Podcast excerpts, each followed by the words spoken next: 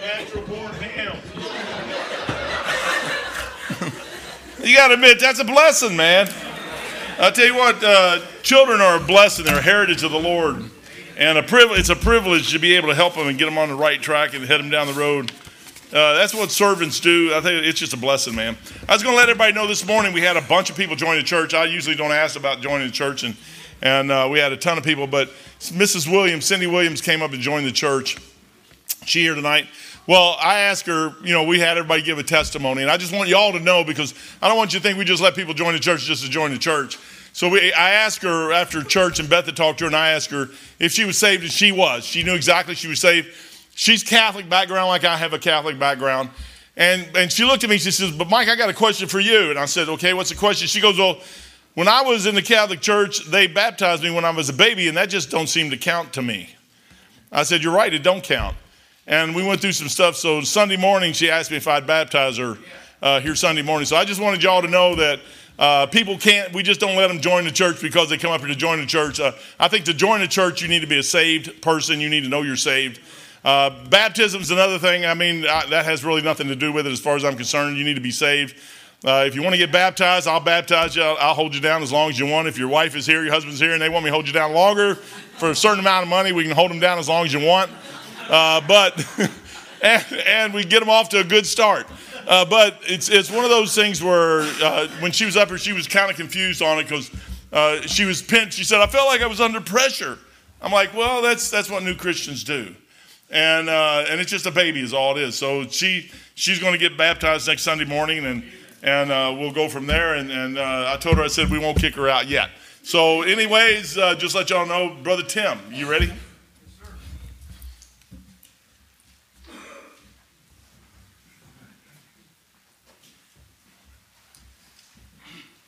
Yeah, when, when, when, everyone was coming forward this morning, I looked at Rob and I said, Are we members? Should we come forward? I still don't know if we joined the church. I, I, I kind of lost track. Uh, you could get the Second Kings chapter 5. And uh, I think I was set up. I don't know how I can possibly follow after those kids. I mean, that was, that was a blessing. That was good. And, brother, it doesn't surprise me that your son.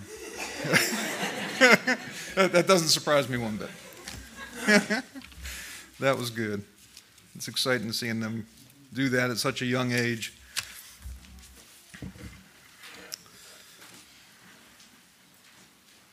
We are going to start out and we're going to read verses 1 through 4.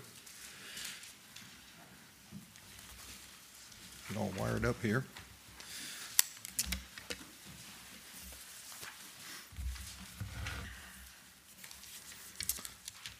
All right, 2 Kings chapter 5, verses 1 through 4. It says, Now Naaman, captain of the host of the king of Syria, was a great man with his master and honorable, because by him the Lord had given deliverance unto Syria. He was also a mighty man in valor, but he was a leper. And the Syrians had gone out by companies and had brought away captive out of the land of Israel a little maid, and she waited on Naaman's wife. And she said unto her mistress, Would God, my Lord, were with the prophet that is in Samaria, for he would recover him his leprosy. And one went in and told his Lord, saying, Thus and thus said the maid that is in the land of Israel. Father God, Lord, I just uh, I thank you for those little ones that came up here and sang. What a blessing, Lord! It was uh, just exciting to see them and see their excitement and their exuberance and just having a good time for you, Lord. And I thank you for that. I pray, Lord, for your message now, and and I just pray you just get me out of the way. Please don't let me say anything that would be uh, harmful or stumbling block, Lord. And I just pray that it'll help somebody here tonight. I love you, and I just ask these things in Jesus' name. Amen. So it got me thinking, you know, we live in a, in a society today that, uh, um, you know, it's difficult to want to serve others. I mean, everything uh, we see, everything that, that we hear, everything's always driven towards, you know, us. It, it, it, everyone tells us we have to take care of us first. We have to, to uh, just look inward. Don't worry about anybody else around us. Let everybody deal with themselves. And that's not, that's not at all what we're called to do. You know, Jesus Christ called us to be servants. We're supposed to put others' needs ahead of our own. We're supposed to help others. So I started look, reading through this verse, uh, this, this passage here, and originally I was going to go a little different route with it, and I was going to focus mostly on Naaman. But then, you know, it's funny that a lot of the times when you read passages like this, God speaks the loudest through the, the, the smallest instances. And we're just going to hit on a few passages here And uh, it, it's, it's interesting how he has just a couple, couple verses about this little maid, and we'll read a couple verses about some other servants here in a little bit. But when you really start looking at what those verses and what they entail, you see some things sometimes that you would just you know glance over or maybe wouldn't uh, put, wouldn't pay much attention to. So I just want to take a look um, at the makings of a servant. Uh, that's what I titled this message. If you want to write that down or whatever, or, um, put it on the internet. This is the makings of a servant, and we're going to look at a couple components there that, that make up a servant. And we're going to start with the heart. And what I want to look at here in verse 4, or verse 3 rather, um, well, we got this mistress here, this little maid. And, and I find it interesting a lot of times that some of the people in the Bible that, that God uses, they have no names. You know, you got, you got the little maid here, and, and uh, you got the lad with the lunch. And you know, you got, I mean, that's not what he, but that's what he's re- commonly referred to. And a lot of times you just hear these, these little names or these, these people, these descriptive terms used, and uh, they don't necessarily give them names. And I'm thinking, well, a lot of times the people that do have names, sometimes that can be a bad thing because you know, they just keep getting called out time after time. And I'm thinking, if God still was writing the Bible today, and if He was going to put me in it, I'd just assume get maybe one or two verses and just be called fat guy with glasses and be just done with it. Okay, just just, just refer to him as the fat guy with glasses and walk away, and that way maybe I won't do nothing, you know, noteworthy or get my name that would that would uh, be something negative. But this little maid here uh, she, a couple things about her heart. Said, she said unto her mistress in verse 3 Would God my Lord were with the prophet that is in Samaria, for he would recover him of his leprosy. First thing we see with her heart here, that it was, it was lacking something. It was void of malice. She had, I mean, by today's standards, by the worldly standards, she had every reason to be angry. She was taken from her family, she was taken from her home, she, she was taken from everything that she knew and all those around her and everything that was comfortable to her and everything that she was accustomed to and everything that she had known, her, her short life, she, it was taken from her. She was gone. She was, she was uprooted and she was transplanted somewhere else. But she wasn't holding on to the anger. And because of that, she was able to submit. And see, that's where we have a hard time today. That's where a lot of people have a hard time is, is submitting. They don't want to submit. She didn't let the situation or the world dictate the condition of her heart. See, that's where we struggle. We, we let things get in the way. We let circumstances, we let problems sometimes dictate how we're going to act towards God or how we're going to act towards others or how we're going to interact with people. And she didn't allow that. She, she accepted her, her lot in life where she was and she made the best of it. She had a better idea of how to be a servant than most of us do today. If you, I mean, if you're going to be honest with yourself, if you look at the position she was in, and God has used a lot of people like that Joseph, uh, Daniel, uh, Paul, and um, there's, there's more that I'm missing, but those three are, are the, probably some of the most well known, the ones we hear about the most. And they didn't let their situations dictate their relationship with God. They didn't let their surroundings interfere with their walk with, with God. So she submitted to the situation. She submitted to her captors, but more importantly, she submitted to God. And if she hadn't submitted first unto him, then she wouldn't have been able to do the rest. She didn't allow her joy to be stolen. See, that a lot of times we say, well, we have no joy. That's because you allow something to take it away from you. It's yours, it's yours to keep. But you allow bad things in life or what you deem as bad, and you allow situations to take that joy from you and you give it up because of whatever may have occurred. She didn't allow that. Um, Paul and Silas, they were, they were in Philippi.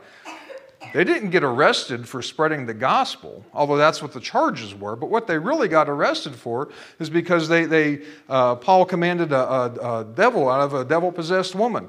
And, and, the, and her, uh, her owners or whatever, however you want to refer to them, they were upset because now they just lost the source of income. Because you know she was she was their little fortune teller woman with the, the tarot cards and the glass ball and all that. Well, now that's gone. Now she no longer had that demonic possession, that demonic ability to, to provide their income. That's what they got arrested for. So they were arrested, they were falsely tried and accused, they were beaten, they were thrown into the, the most secure inner parts of the, the prison. And then they just cried and made a stink all night. And no, the Bible says at midnight they, they prayed and they sang songs and they sang praises and they sang hymns and they, they lifted up God. And then it says then an earthquake, earthquake came and it rattled the prison and it, it loosened their bonds. You know, they didn't sing because of their freedom. I believe God granted them their freedom because they sang.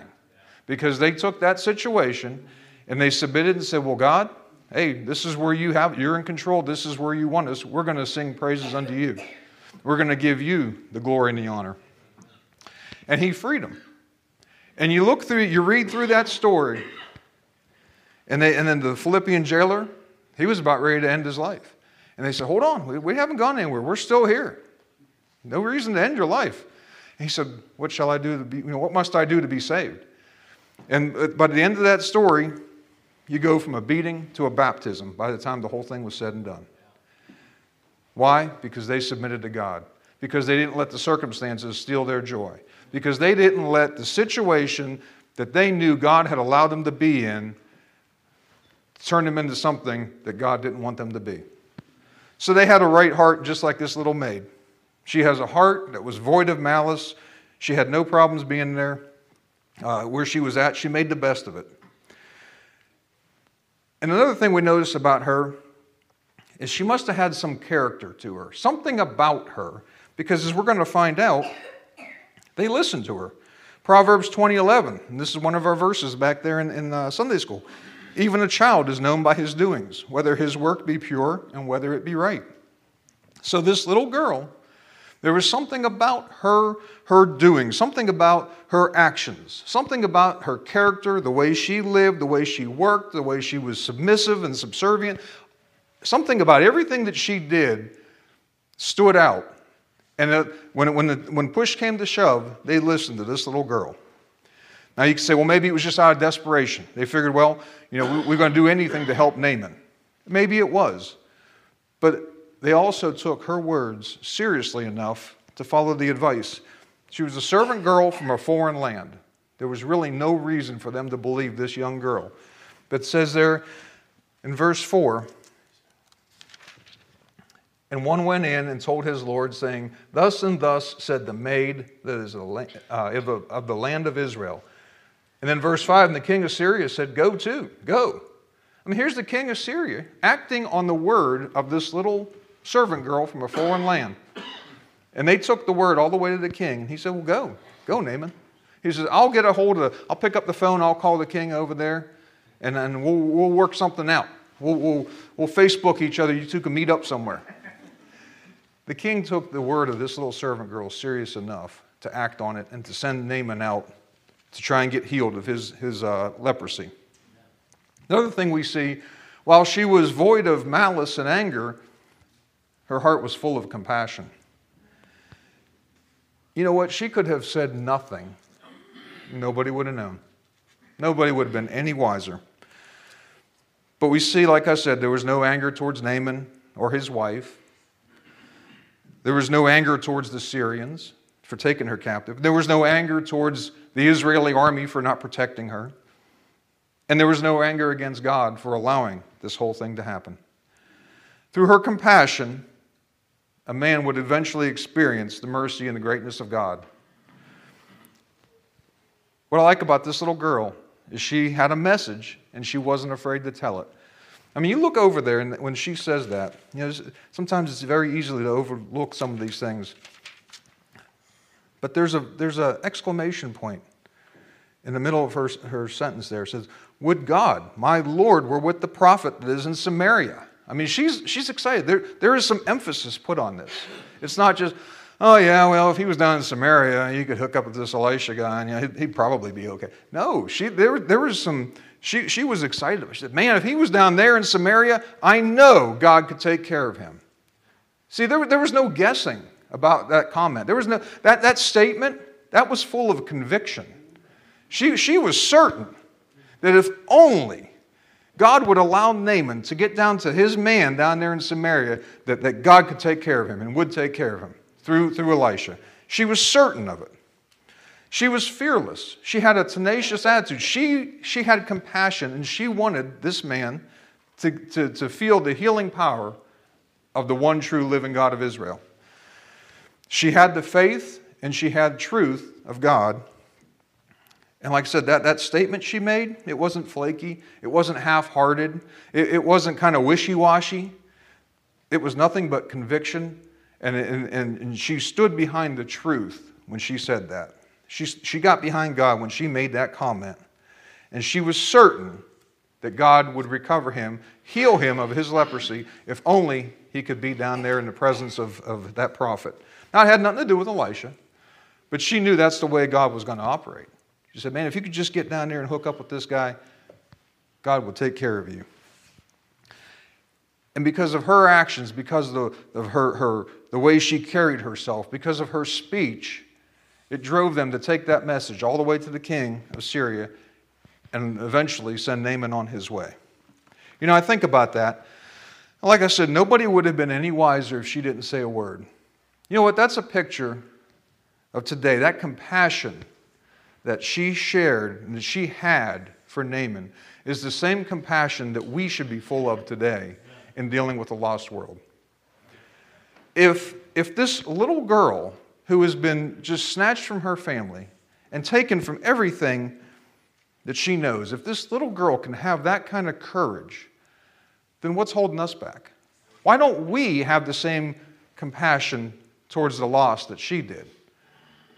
Why don't we go to those that oppress us, supposedly? And why don't we go to those that are uh, uh, over us and that we're, we're told to submit to? Why don't we go to, to those uh, that, that uh, are foreign to us? Why don't we go to those that don't look like us and act like us and talk like us and let them know about Jesus Christ like she did about God? Why can't we have the compassion that she had?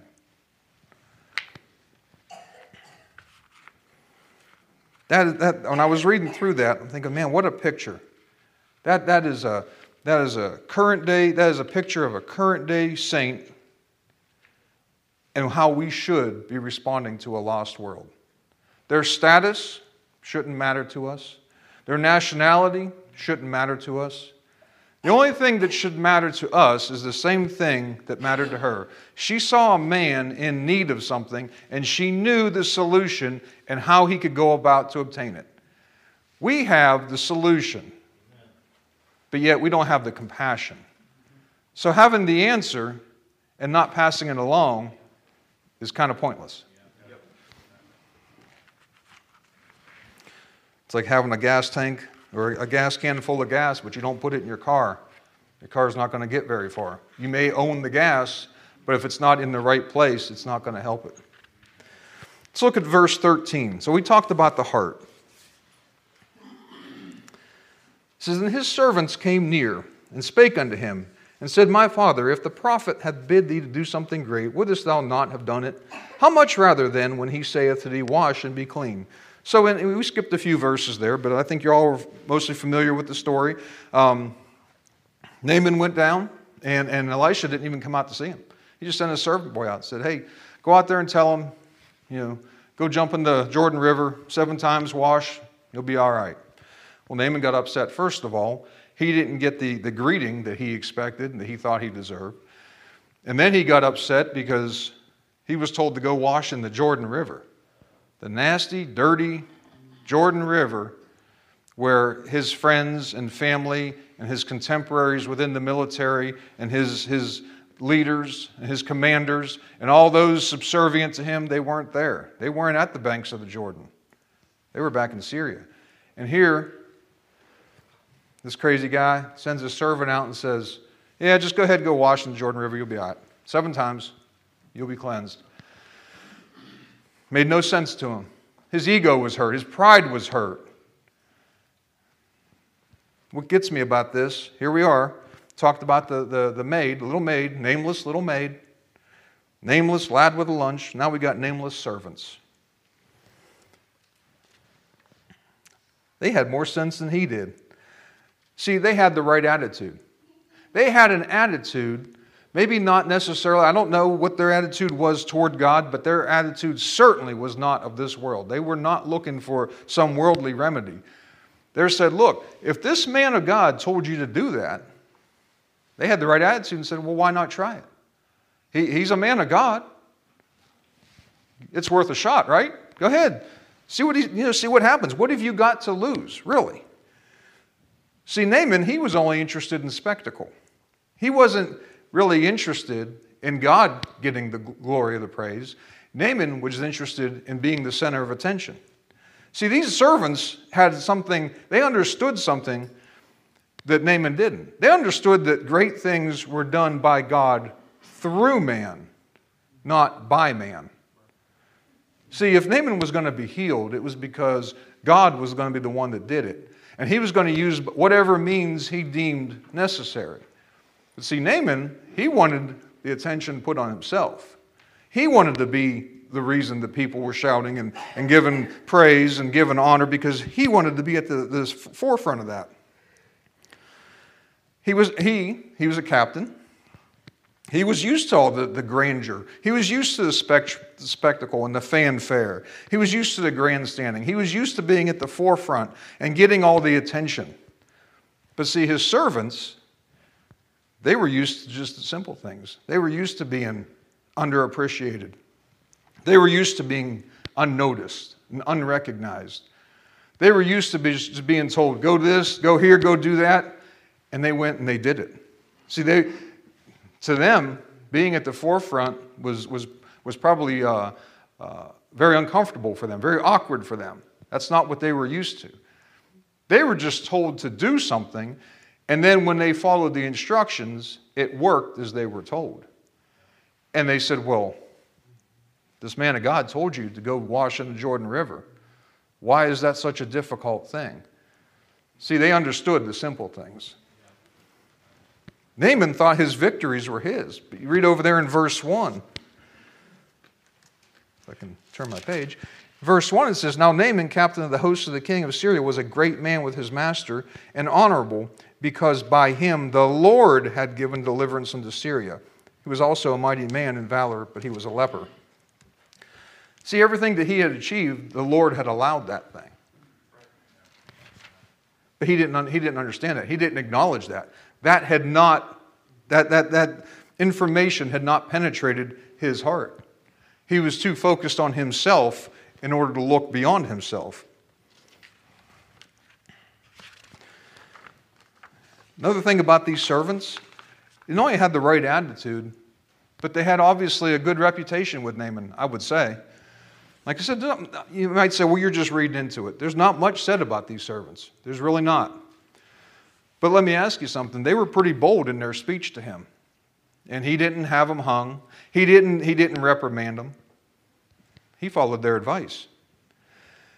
They were either very bold or very stupid to approach Naaman the way they did. I mean, if you, if you look at it, and his servants came near. Now they got near. They didn't, they didn't call him out from across the field. They came near to him. And they spake unto him and said, and they, they, they did it uh, with, with um, what's the word I'm looking for here? They, they were respectful. They said, My father, if the prophet had bid thee to do something, wouldst thou not have done it? I mean, they, they weren't disrespectful to them. But surely you would think that most servants, foremost, that would be out of line to a man of, of his stature. So they were able to approach him, and he allowed them to speak freely to him. They were able to present a point of view that he had not considered. See, because of their status in life and because where they were at, they could see things from a totally different point of view than he could. See, he was elevated and they had been lowered. And now all of a sudden, the simple things of God made a lot more sense to them than it did to him. They were able to separate his ego from the rest of the situation.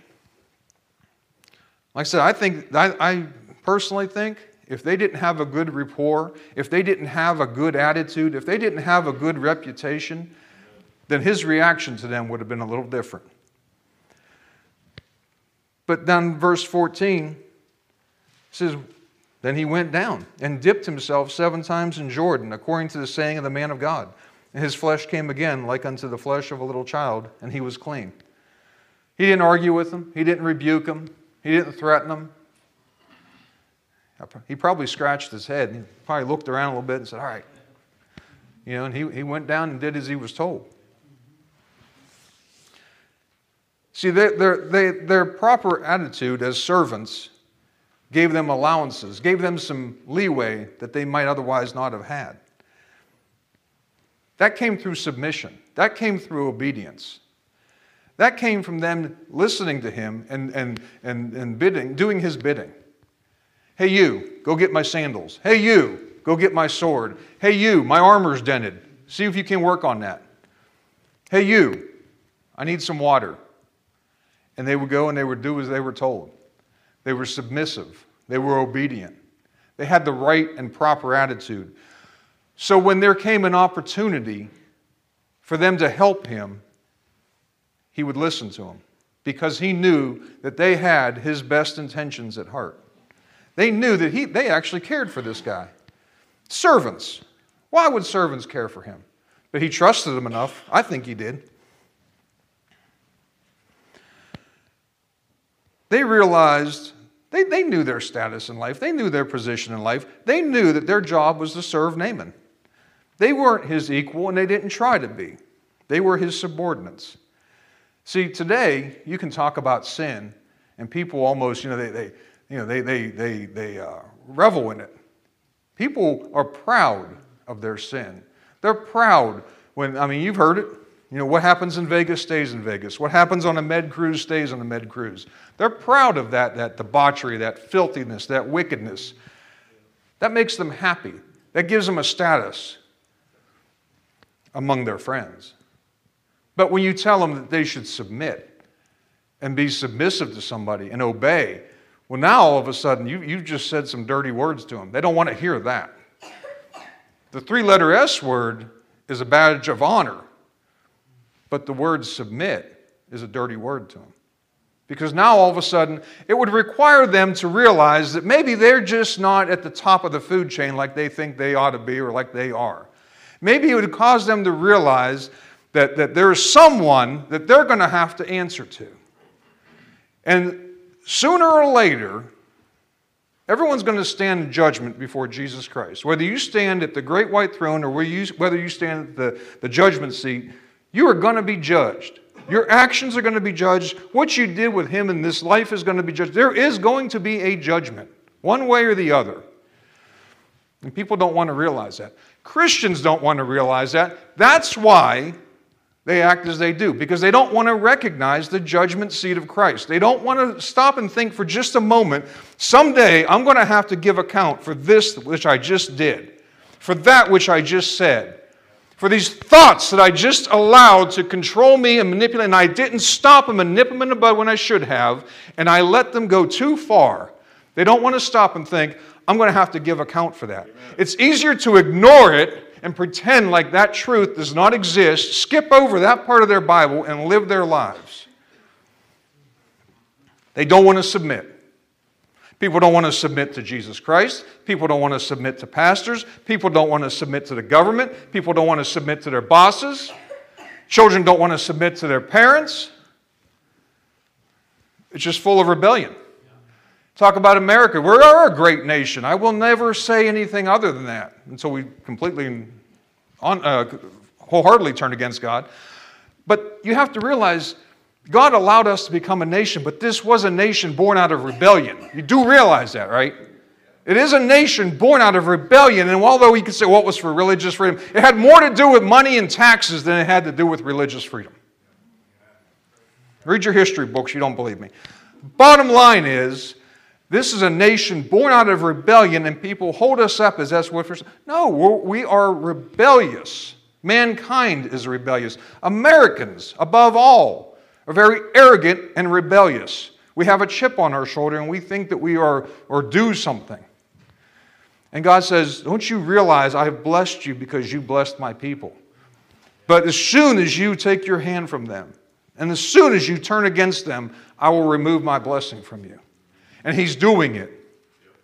Just as we are turning against the nation of Israel, he is removing his hand from us. And if you don't believe me, just look around. It's happening. I believe there should be a hierarchy.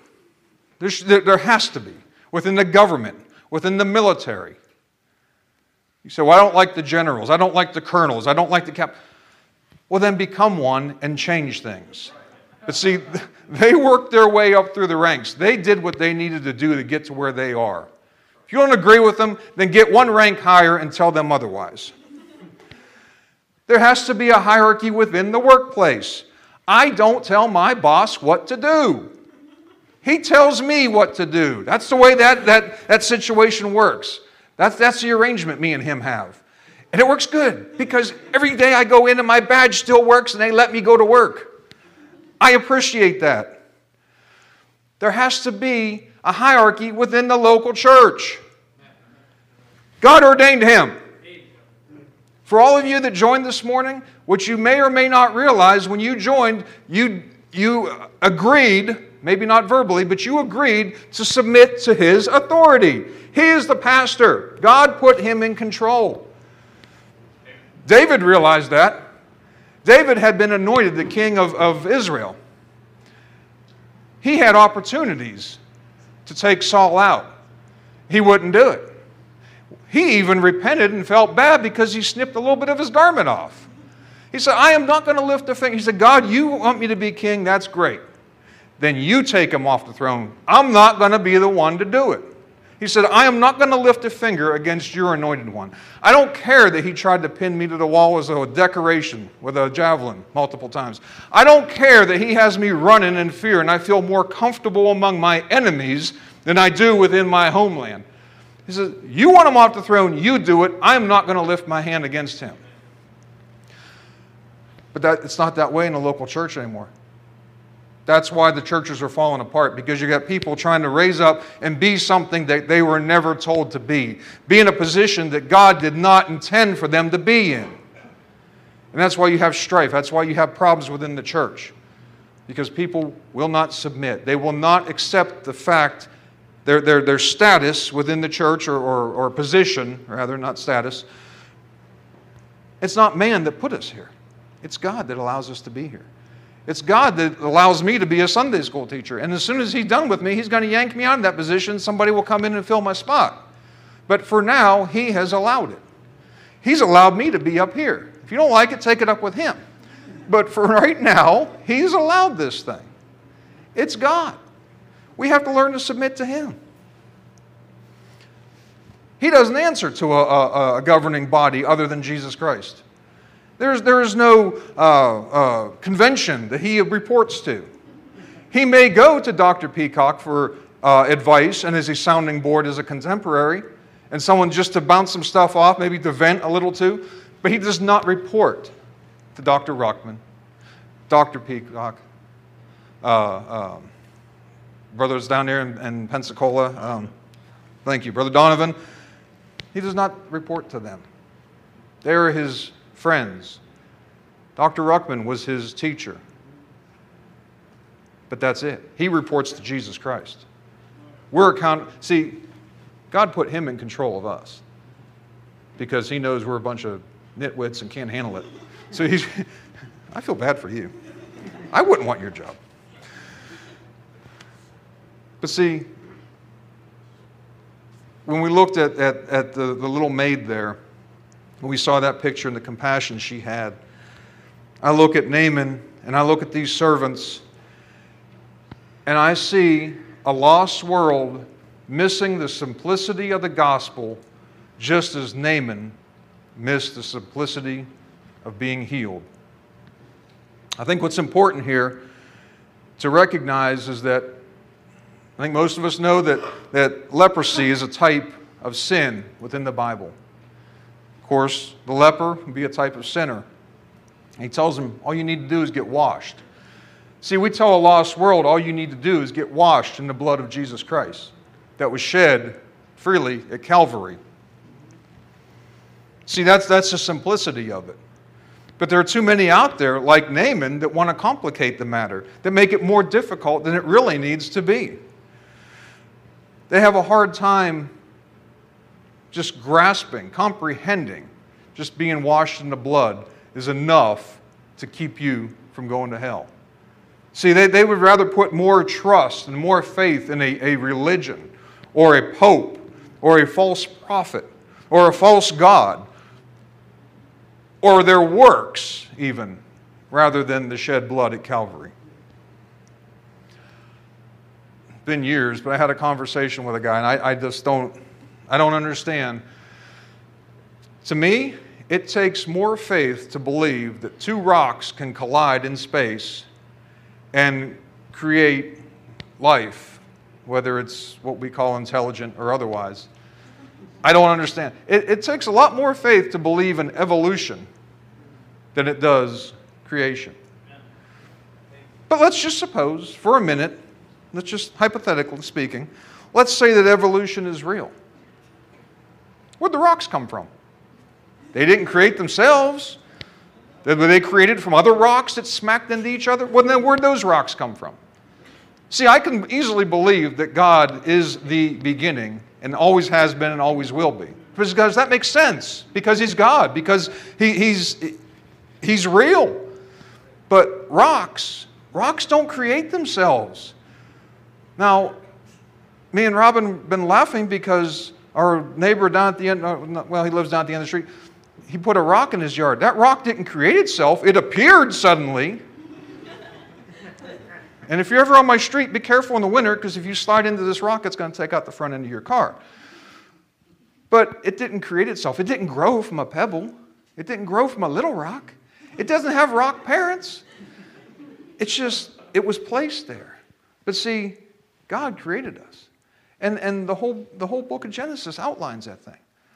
But see, that's, that's just People don't want to believe that. I don't know if it's too simple or, or whatever the thing may be. They just don't want to believe it.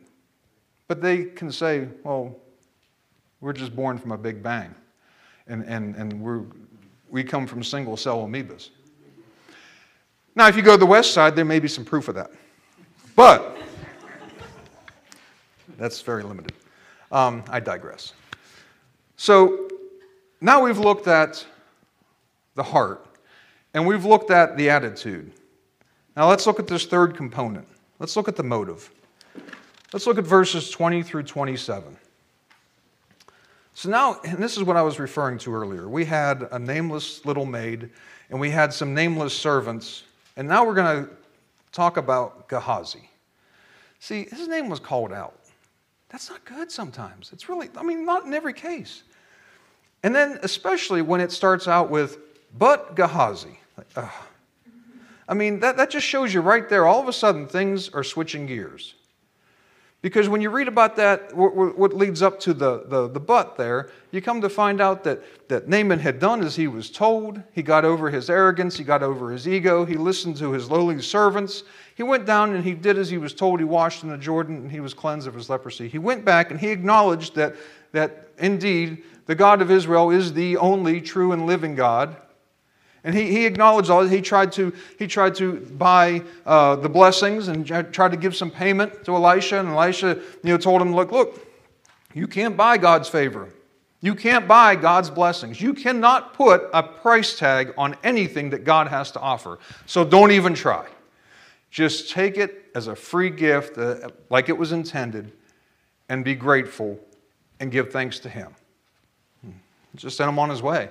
I like Elisha. He didn't really play around. He just, he just walked. He said, Oh, you're done. Leave. I'm done with you. And he got all that. He tells him, Go in peace. So he departed from him a little way. And then verse 20. But Gehazi, the servant of Elisha, the man of God, said, Behold, my master hath spared Naaman this Syrian, and not receiving at his hands that which he brought. But as the Lord liveth, I will run after him and take somewhat of him.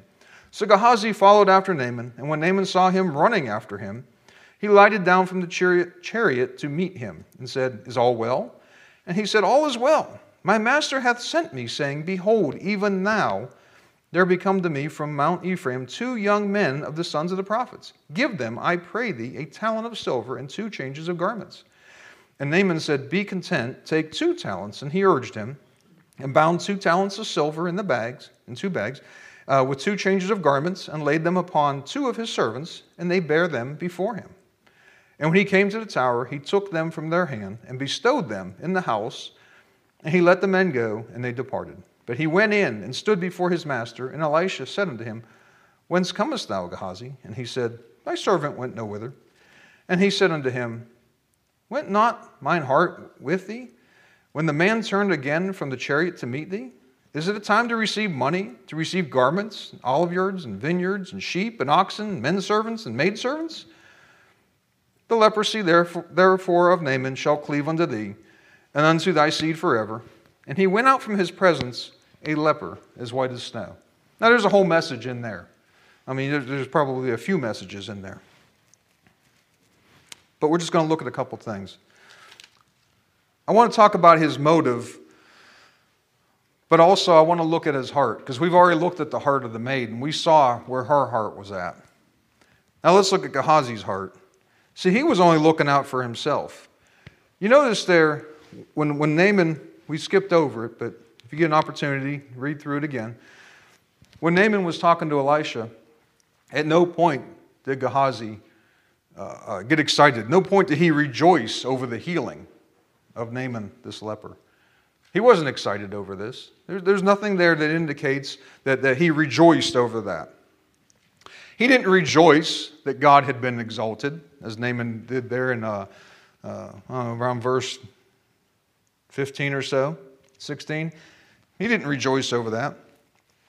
He didn't rejoice that Naaman had acknowledged God of the God of Israel was the one and true living God. See, none of that resonated with him. That didn't mean anything to him because his heart wasn't right. See, his heart was focused now on what can I get? See, he had been with Elisha for a little while up to this point, and he was starting to get to the point where he started thinking, okay, when am I going to start getting some payback? You know, I've, started, I've, I've been with this guy, and I've been running his errands, and I've been doing what he's told me to do, and I've done his bidding. When do I start seeing some of the, the fruits of all this labor that I clearly am the one putting? I mean, oh, he just commands me, and I clearly am the one doing all the work. So when do I get to get something out of this situation? See, that's where a lot of us get.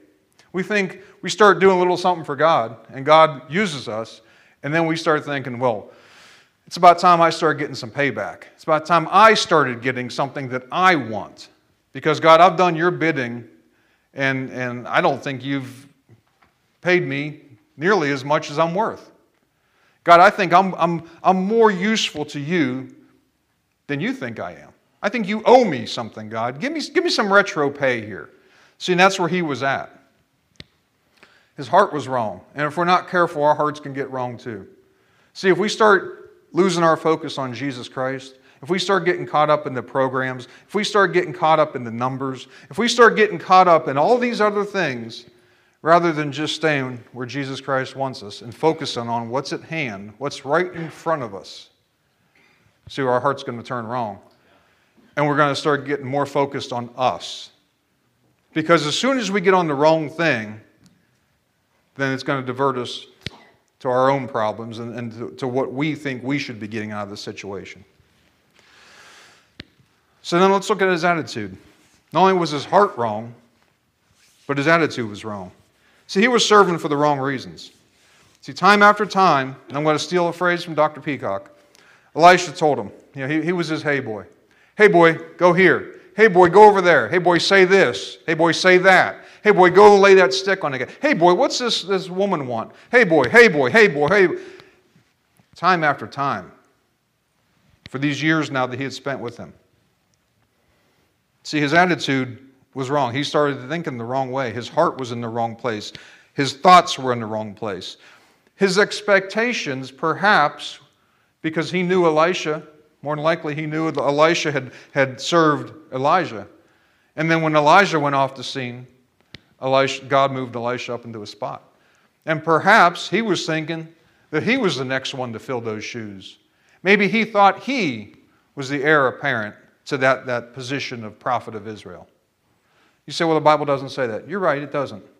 And maybe I'm taking a little liberties that I shouldn't be.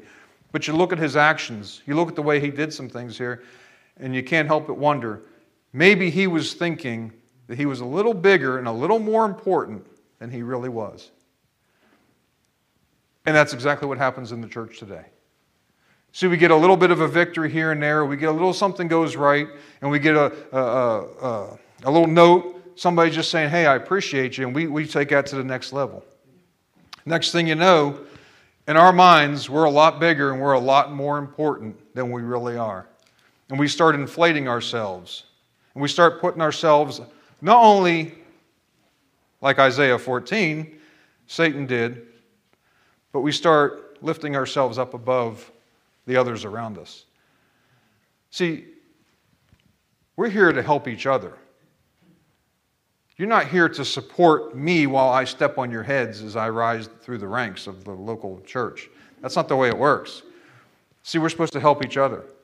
And as God puts us in different positions, different ministries, we're supposed to help and edify each other and strengthen each other and be there for each other because we're all part of the same body. Well, Joe was talking about the pinky toe a few weeks ago. Nobody ever pays attention to the pinky toe until the pinky toes hurt. Then all of a sudden, it becomes the most single most important part of your body. And that can be said for most parts. Can you really think of any part of your body that you would say, yeah, if that was hewn off with a sharp razor, it wouldn't matter?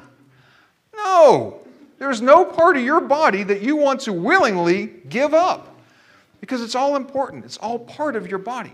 And that's where we are in Jesus Christ. He looks at us and he says, In my mind, you're all important because you're doing what I want you to do, and, and you're in the ministry that I put you in, and you're at the place where I told you to be, and you're, you're showing up on Wednesdays, and you're showing up on Sundays for Sunday school and morning service, and you're coming back again. He said, Why can't you just be happy doing what I want you to do? That should be more than enough for you. But see, that's not what we start thinking in worldly ways. Like we need to, we need to be more. We need to do more. We need to, we need to be at the forefront. See, Gehazi, he, his expectations weren't God's expectations. He wanted something physical rather than spiritual. He was more interested in getting a couple bucks and a couple new changes of clothing. I mean, think about it. He's probably thinking, well, you know, I am the, the sounding board for the, you know, the prophet of Israel here. I, I probably should look good. Yeah, I should have a couple bucks in my pocket when I stroll into town. I don't have to get the big K root beer. I can get the I can get the A&W root beer. Yeah. See, he's thinking that he should have all these worldly possessions. He should have all this money. He should have this clothing because he should look good because of who he thinks he is. And because his heart was wrong, because his attitude was wrong, his motive was wrong. See, if you have those two components out of place, it'll lead to the wrong motive. He was there when Elisha said, There's no, no payment necessary. He said, you, you, you cannot buy God's blessings. I don't want your money. Keep your animals, keep your money, keep your I don't want none of it. He was present for that. But then he not only lied and deceived, and this may be worse than anything, he hid behind the ministry to do it. See, if you want to, if you want to go out there and you want to sin, you want to be deceitful, and you want to do all the things, well, that's your choice. But be man enough to do it out in the open. Don't hide behind the pulpit. Don't hide behind the ministry. Don't hide behind the Bible. Don't hide behind the scriptures. If you're going to sin, don't justify it some way. Just do it and then own up to it. If you get caught, man up. You were man enough to do it, or woman enough to do it. So be man enough to take the punishment and own up to your actions. So he wouldn't do that. Get down here. And he said in verse 22, My master has sent me. Behold, even now there come to me from Mount Ephraim two young men of the sons of the prophets. Give them, I pray thee, a talent of silver. See, he was saying, Look, I, Elisha doesn't want your. Because he knew that, you know, Elisha made himself clear. See, now, Elisha doesn't want what you have to offer. And I mean, I'm, I'm just a humble servant. No, that's not for me. But I do happen to know a couple guys. See, he's hiding behind the ministry in order to do what he wants to do. He had no care or thought about how that would affect Naaman's perception now of God. He didn't care about that. He didn't care about the ministry. He didn't care about, about Elisha or his reputation or what he had done all these years. how he tried to keep himself uh, uh, honorable and upright before God. He didn't care about none of that. All he wanted was what he wanted, and he wanted it right now. And, and the cost of getting it meant nothing to him. He had witnessed God provide a son to a couple that was beyond childbearing years, well, considered to be beyond childbearing years. He witnessed God bring that same young boy back to life through Elisha. But in spite of all that, Gehazi deemed that he had a, a, fair share coming to him, and he wanted it, and he wanted it now. Where does he say? Um, he says, But as the Lord liveth, I will run after him and take somewhat of him. I mean, basically, he, he said, well, By God, I'm going to go after him. I'm going to get what's mine. That, that's essentially what, in, in the Tim version, that's what he said. As the Lord liveth, I will run. So, as surely as God is alive, I am going to go and I'm going to do what I want to do, and I'm going to get something from this guy because it's what I want. I don't care what God wants. I don't care what Elisha wants. I don't even care what it could do to the ministry. As God is my witness, I'm going to do my will, and I'm going to do it right now, and that's all that matters to me. That's what he said there. And that's what we've all said at some point in our lives. Because there's something that we want. And even though every door along the way is closed, we kick them all in and we say, as surely as God lives, I'm going to do what I want to do because I deserve it. See, there's a danger in that, folks. There really is. Because all of a sudden you, you lose sight of what God would have you to do. And see, when, if you can't follow God and do it His way, Naaman didn't get healed by doing it any other way. He got healed by following God's directions. There isn't one person that has died in this current age that has gotten to heaven other than through the shed blood of Jesus Christ. I promise you that. Not one. Not one. It's only because of his shed blood that anybody in this dispensation is able to get to heaven. You're not going to do it on your own. And it's not your way, it's God's way or no way. See, what resides on the inside controls what is done on the outside. Sister said it this morning. Shall be known by your fruits. Apples don't come from a, a poison ivy vine or a plant. Okay? Peaches don't come from a, chick, a sycamore tree. Okay? You don't get cashews from a walnut tree. Okay? That tree produces the fruit after its own kind.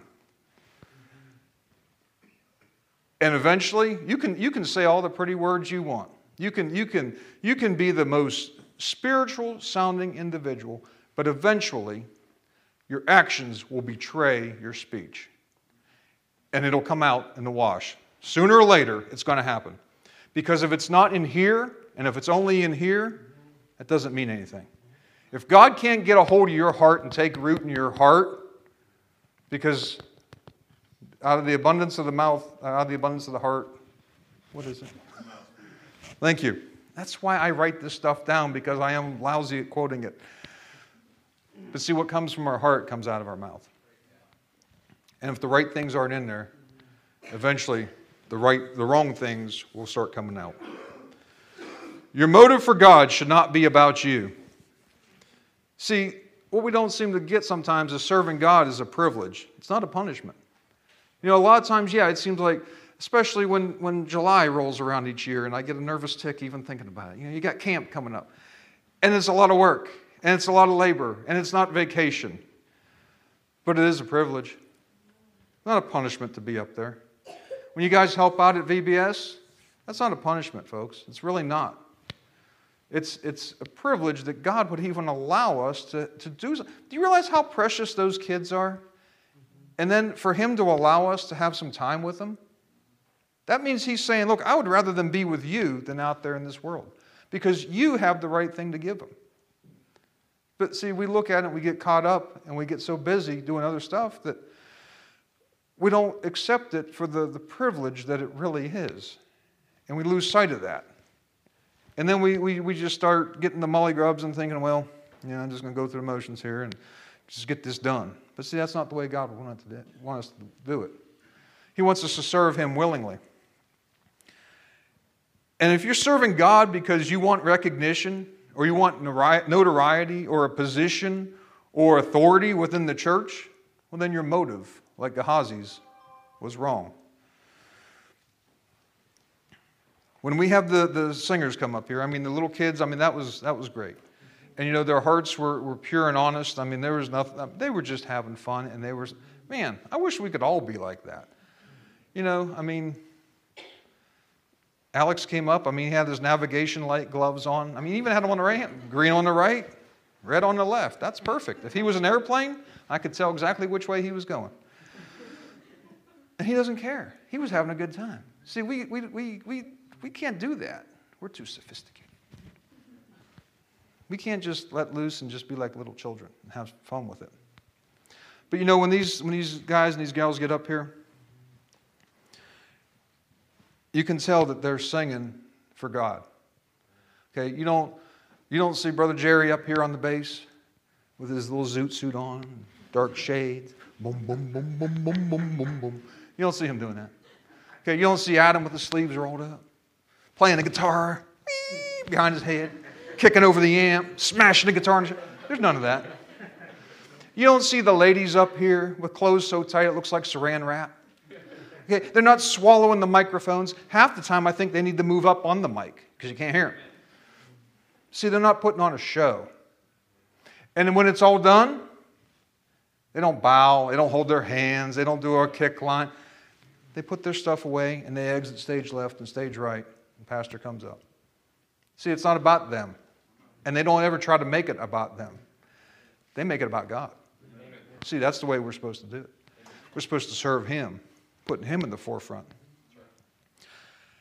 Within this church, there are people all over the place that do things that people don't even know about. You just come in and this has been done, that's been done, this is in place.